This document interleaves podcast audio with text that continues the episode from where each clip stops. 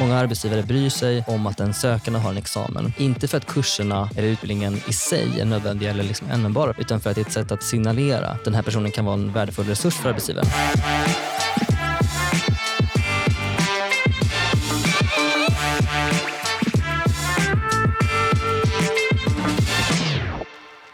Hej och välkomna till Ekonomerna, en podd från Timbro. Jag heter Jakob Lundberg och som vanligt har vi John Norell här.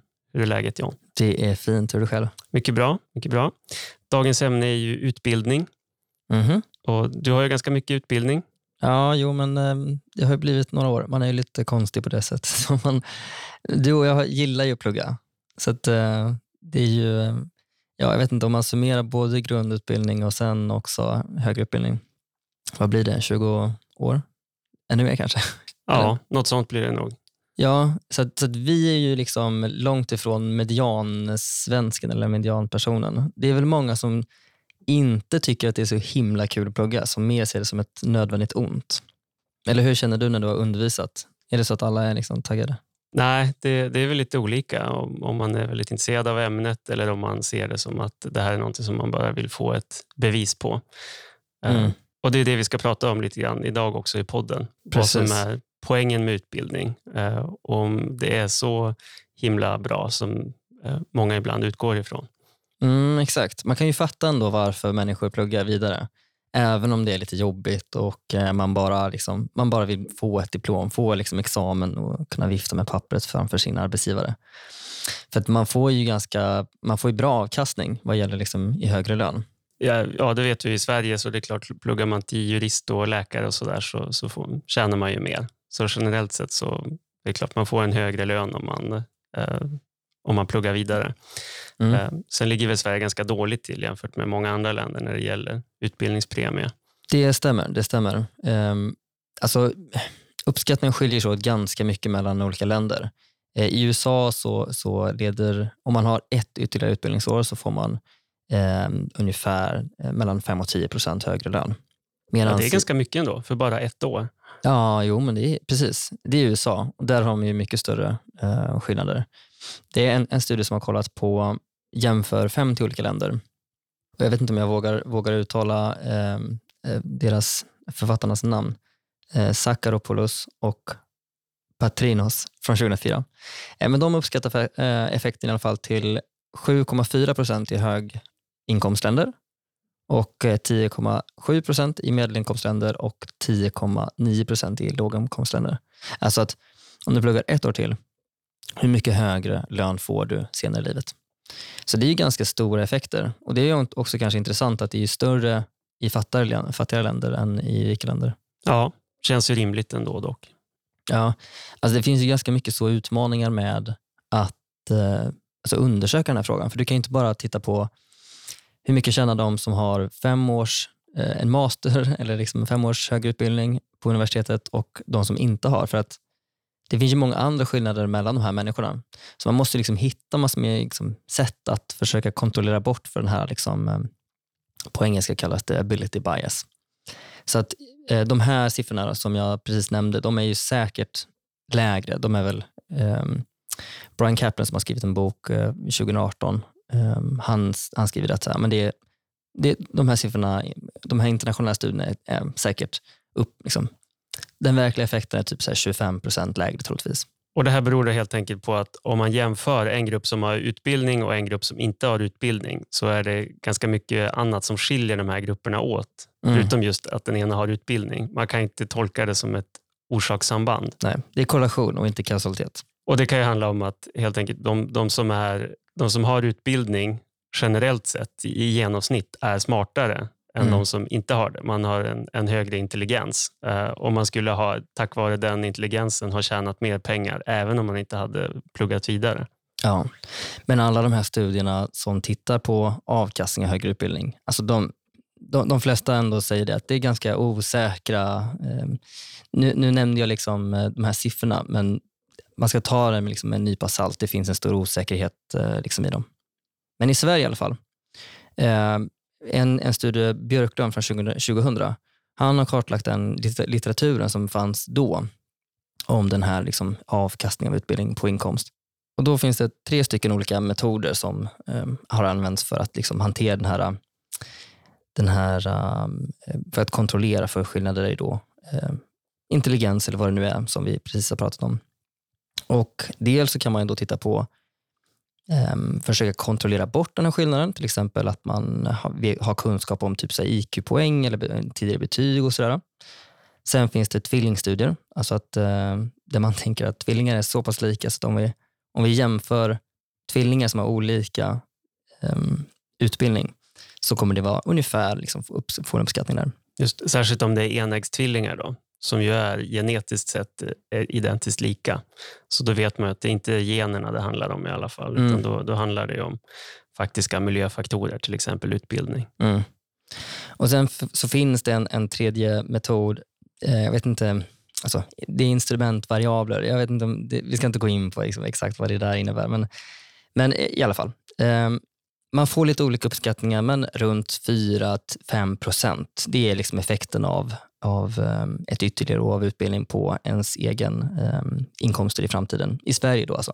Och då pratar vi eh, olika nivåer. Det kan vara både grundskola, gymnasium och högskola. Helt rätt. Till exempel kan man nämna eh, Meghir och Palme från 1999. Eh, där drar de nytta av en skolreform från 1960 eh, eller 60-tal, jag vet inte exakt vilket år det var, där man förlängde skolplikten från sju eller åtta år till att det blev nio år.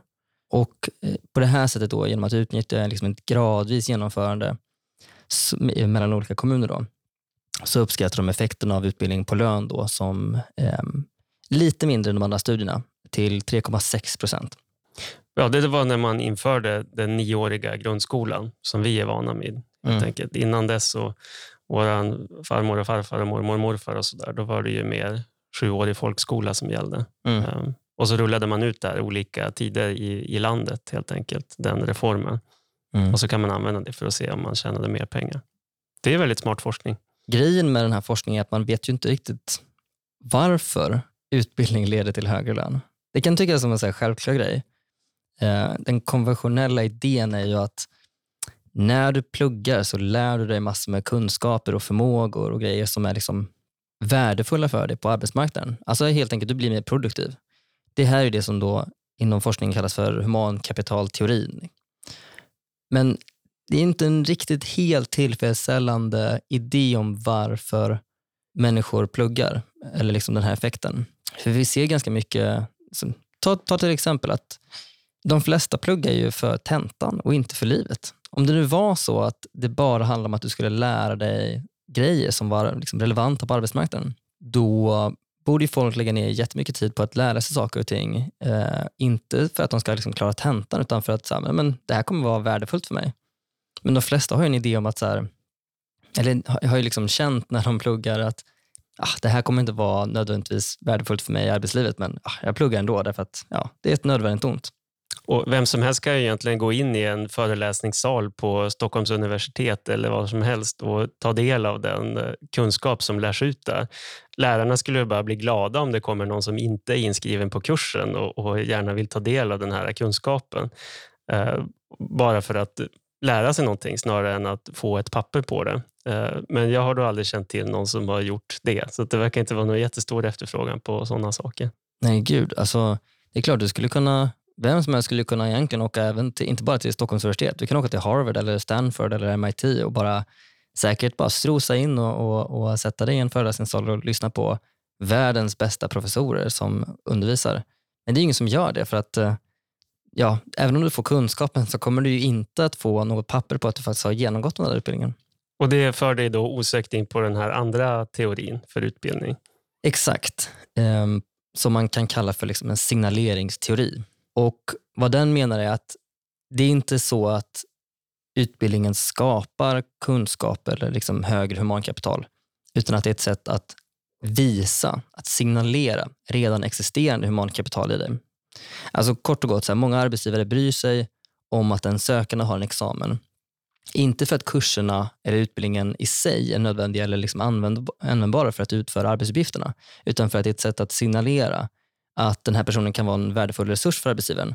Alltså många av de kvaliteter som är viktiga för en arbetsgivare, till exempel eh, flit och arbetsmoral och sådär, de är ganska svåra att observera utifrån typ testresultat eller intervjuer. Så utbildning blir då en sorts eh, sorteringsmekanism, att man ser att om man har tagit sig igenom en treårig utbildning, skrivit tentor, slitit sig igenom det här, då, då har man bevisat att man, man kan göra det och man är förmodligen ganska skärpt också. Det blir ett sätt att visa på att man har intelligens och, och analytiska förmågor som man sen kan använda i arbetslivet. Men de här förmågorna kanske man hade även utan utbildningen. Ja, men precis. Och det här, Den här signaleringsteorin kan ju då förklara varför mycket av det som studenter på våra universitet och högskolor, mycket av det de gör, inte riktigt korrelerar med det som de kommer göra sen i arbetslivet. För att hela poängen är ju bara att du ska göra någonting som är jättesvårt. som visar att du har möjlighet att eh, ja, men, jobba i grupp och eh, hålla deadlines, eh, mm, avsluta stora projekt och sådär. Lösa jobbiga matteuppgifter eller läsa igenom hundratals sidor med lagtext. Eller... För individen så spelar det ingen roll ifall det är humankapitalteorin eller signaleringsteorin som stämmer, för det är fortfarande kausala effekter av utbildningen. Alltså det är fortfarande så att det lönar sig för individen att, att plugga på universitetet. Men ur ett samhällsperspektiv så är det ju inte så. För att om det nu är så att, att eh, humankapital, humankapitalteorin stämmer, ja men när när alla i, i samhället får högre utbildning, ja, men då liksom, det, det höjer alla båtar så att säga i, i, i vattnet. Folk blir mer produktiva, man kan göra mer avancerade arbetsuppgifter och samhället blir rikare. Precis, samhället blir rikare. Men om det nu är så att det är signaleringsteorin som stämmer, då innebär ju bara det att när andra skaffar mer utbildning, ja, men då, måste, då måste du också skaffa mer utbildning. Så det är liksom ett kapplöpningsrace där ja, eftersom att det inte leder till högre produktivitet så är det bara ett slöseri med resurser och eh, studenternas tid. Det blir bara ett sätt att eh, sortera fram då vem som ska få de mer avancerade jobben. Man kan lite grann se det som att det finns en negativ externalitet av utbildning, om det nu är så att signaleringsteorin stämmer. Alltså att när din utbildning är positivt för dig, men det innebär också en negativ externalitet på alla andra studenter som nu måste plugga lite mer. Och negativ externalitet är ett nationalekonomiskt begrepp som du använder nu. Ja, precis. En negativ externalitet är liksom en, en kostnad som inte faller på dig utan som faller på någon annan. Som du liksom inte tar i beaktande i, din, eh, i ditt val hur mycket du ska plugga. Koldioxidutsläpp är det klassiska exemplet. Men att folk överutbildar sig skulle också kunna vara en sån mm. negativ externalitet. Då, faktiskt. Eh, sen finns det många som menar att det finns också positiva externaliteter av högre utbildning när människor blir smartare i samhället eller så, att ehm, eh, vi får massor med innovationer och eh, vi lär oss massor med grejer och får ut, utveckla massor med kunskap och sådär. Mer informerade väljare brukar man ju ta upp ibland. Så att eh, det är inte helt uppenbart vad som är. Är det så att de privata eller eh, samhällets vinst av utbildning är lika stor som den, den, den privata vinsten, eh, den enskildes vinst, är summan lika stor som dess delar? Liksom? Eller om det inte är så? Det är en väldigt bra fråga. Men det finns ju som sagt inte jätte, jättemycket forskning som just eh, skiljer ut de här två eh, teorierna mot, mot varandra. Men det man kan säga är att effekten av utbildning på samlade inkomster på den liksom aggregerade nivån, samhällsnivån, den är inte lika tydlig. Till exempel kan jag nämna att eh, Pritchett från 2006, eh, Bosworth and Collins från 2003, Kruger och Lindahl från 2001.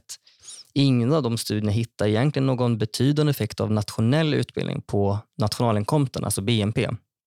Vilket är ganska förvånande. Ja, verkligen.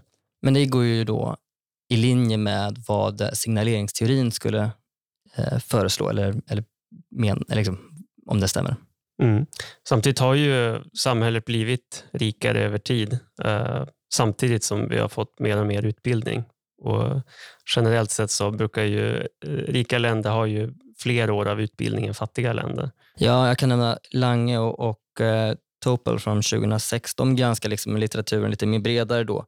Eh, och De drar ju slutsatsen att de empiriska bevisen för att det finns någon positiv eller negativ effekt, ja, det, det är ganska svagt. Liksom. Det, det, finns, det, det är svårt. Det, det är ett väldigt osäkert område helt enkelt. Men ändå tror de att så här, den, den samhälleliga effekten är nog kanske ungefär vad, vad den privata eller den enskildes avkastning är. Men det är lite svårt att veta. Men det, som du, det blir det som du pratade om i början här då, att varje år utbildning ger 5-10% ökad inkomst. Mm, exakt, och att det då kanske också stämmer för samhället som helhet.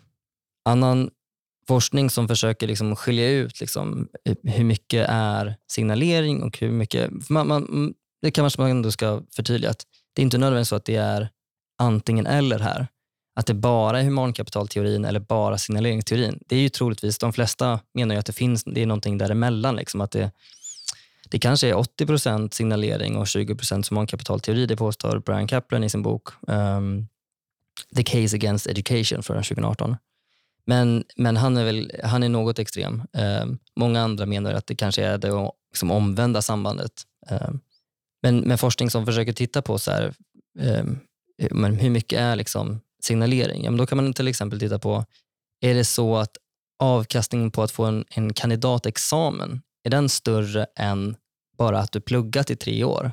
Är det så att olika år på högre utbildning leder till olika mycket avkastning i lön?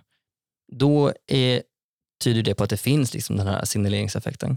Just det, för om, om det verkligen handlade om att man blev mer analytisk, eh, smartare, duktigare, då hade det ju inte det här sista, att man lämnar in sin kandidatuppsats och får sin kandidatexamen. Det är inte det som gör det, utan det är ju att man har faktiskt de här åren av utbildning. Mm.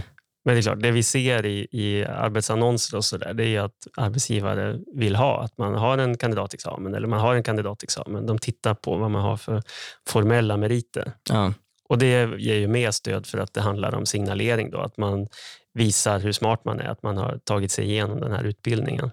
Det är ju troligtvis så att den här effekten är ju så, säkert ganska olika för olika utbildningar. Alltså du nämnde tidigare, det är klart att så här, läkare tjänar mycket mer. Eh, du nämnde någonting mer kanske. att så här, eh, Där är det väl säkert sannolikt att, att eh, de som pluggar till läkare faktiskt lär sig vettiga färdigheter och kunskaper.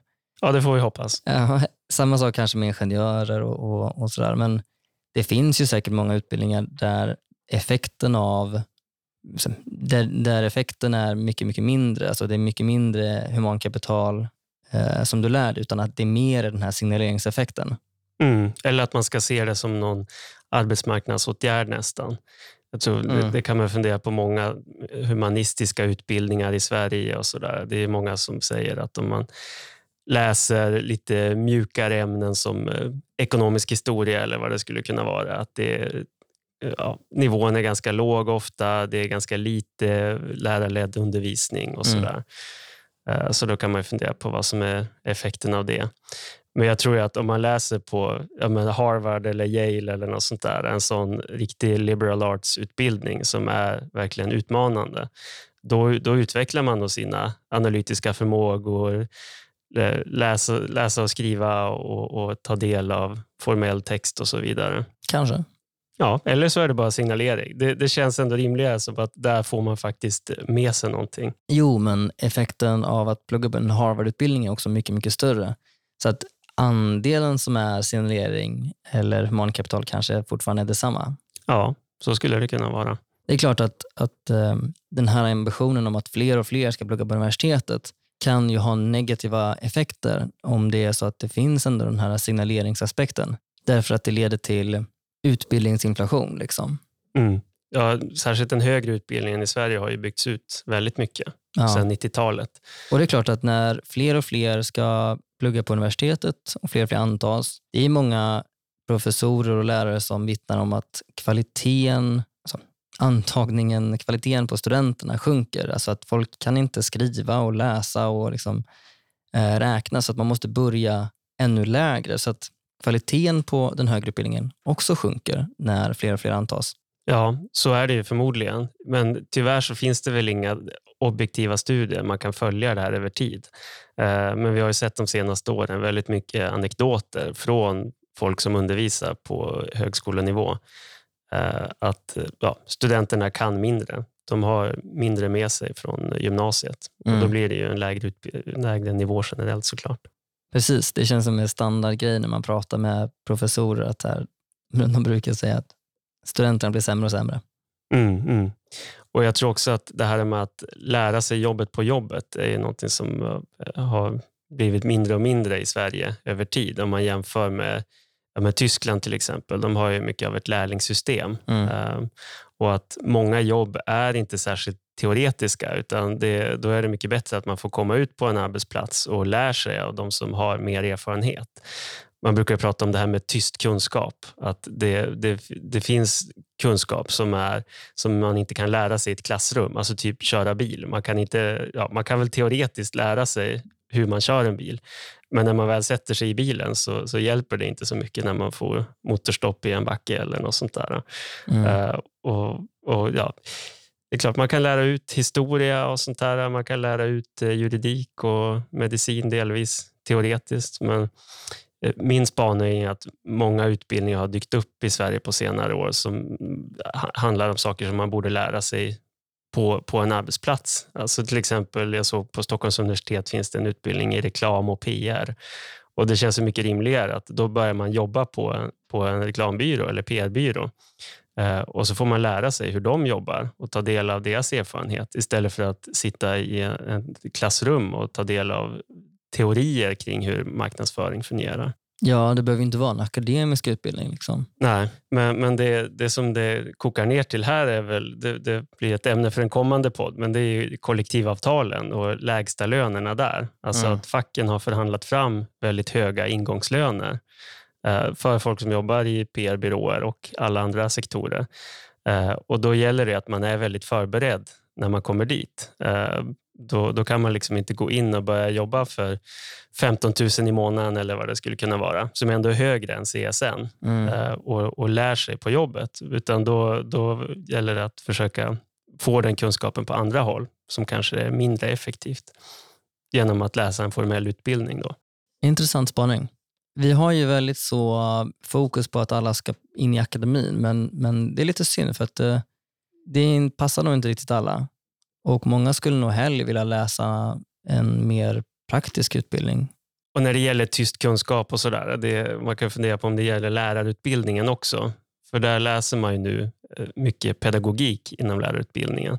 Eh, och då är det ju många som säger, jag tror Isak Skogstad som är skoldebattör, han brukar säga det, att pedagogiken det blir mycket bara flum. Mm. Det finns inte så mycket vetenskaplig grund för det som lärs ut där och det blir väldigt mycket högtflygande teorier som man kanske inte har så mycket nytta av sen i klassrummet. Mm. Så då hade det varit mycket rimligare att men om, om man är lärare då lär man sig faktiskt ämnesstoffet. Man lär sig historia eller samhällskunskap eller vad det nu är. Men sen själva lärandet, eh, eller hur man lär ut, det, det får man lära sig på, på en arbetsplats. Mm. Det kanske inte är något som man kan lära sig på universitetet. Och kanske inte alla är lämpliga att bli lärare heller. Det kan vara en förmåga som, som antingen har man eller så har man det inte. Mm, mm. Många säger också att men utbildning det handlar inte bara om att bli mer produktiv och tjäna mer pengar utan att det handlar om någon sorts högre bildningsideal också. Sådär. Ja, ja, absolut. Det är klart att när här sitter två ekonomer och pratar om bara avkastningen av liksom högre utbildning på arbetsmarknaden. Men det är klart att det finns jättemycket annat som är viktigt. Liksom, att man, det är många som pluggar eh, humaniora eller samhällsvetenskap som, som ändå känner att så här, man får ut någonting för man lär sig om samhället och så vidare. Och Det håller jag med om är, liksom, det, det är en rimlig, eh, liksom, rimlig invändning. Men om man nu ändå kan hålla med om att så här, universitetet är inte nödvändigtvis en plats en, en effektiv institution för att lära sig färdigheter för arbetsmarknaden, eh, då vet jag inte riktigt varför man skulle tro att det är ett effektivt sätt att lära sig alltså bildning heller. Jag skrev en artikel om, jag skrev en text om detta i Svenskan för några år sedan. Och Då fick jag en, en, en, replik från en, en sån universitetsprofessor som tyckte att så här, vad är det som har hänt med bildningsidealet? Och jag var så här, jo, jo alltså, alltså jag håller med. Vad har hänt med liksom idén om att, eh, att människor har liksom en, ett personligt ansvar för eh, sin egen liksom, livslånga lärande och sin, sin bildning? Men, alltså, för det räcker ju inte med att det bara står liksom inskrivet i högskoleförordningen att högre utbildning ska syfta till att skapa liksom, kritiskt tänkande individer eh, för att man ska få, tro att det här faktiskt är någonting som högskola och universitet faktiskt lyckas med. Alltså i, i, um, Martin Davis, han är docent i högre utbildning i um, Melbourne.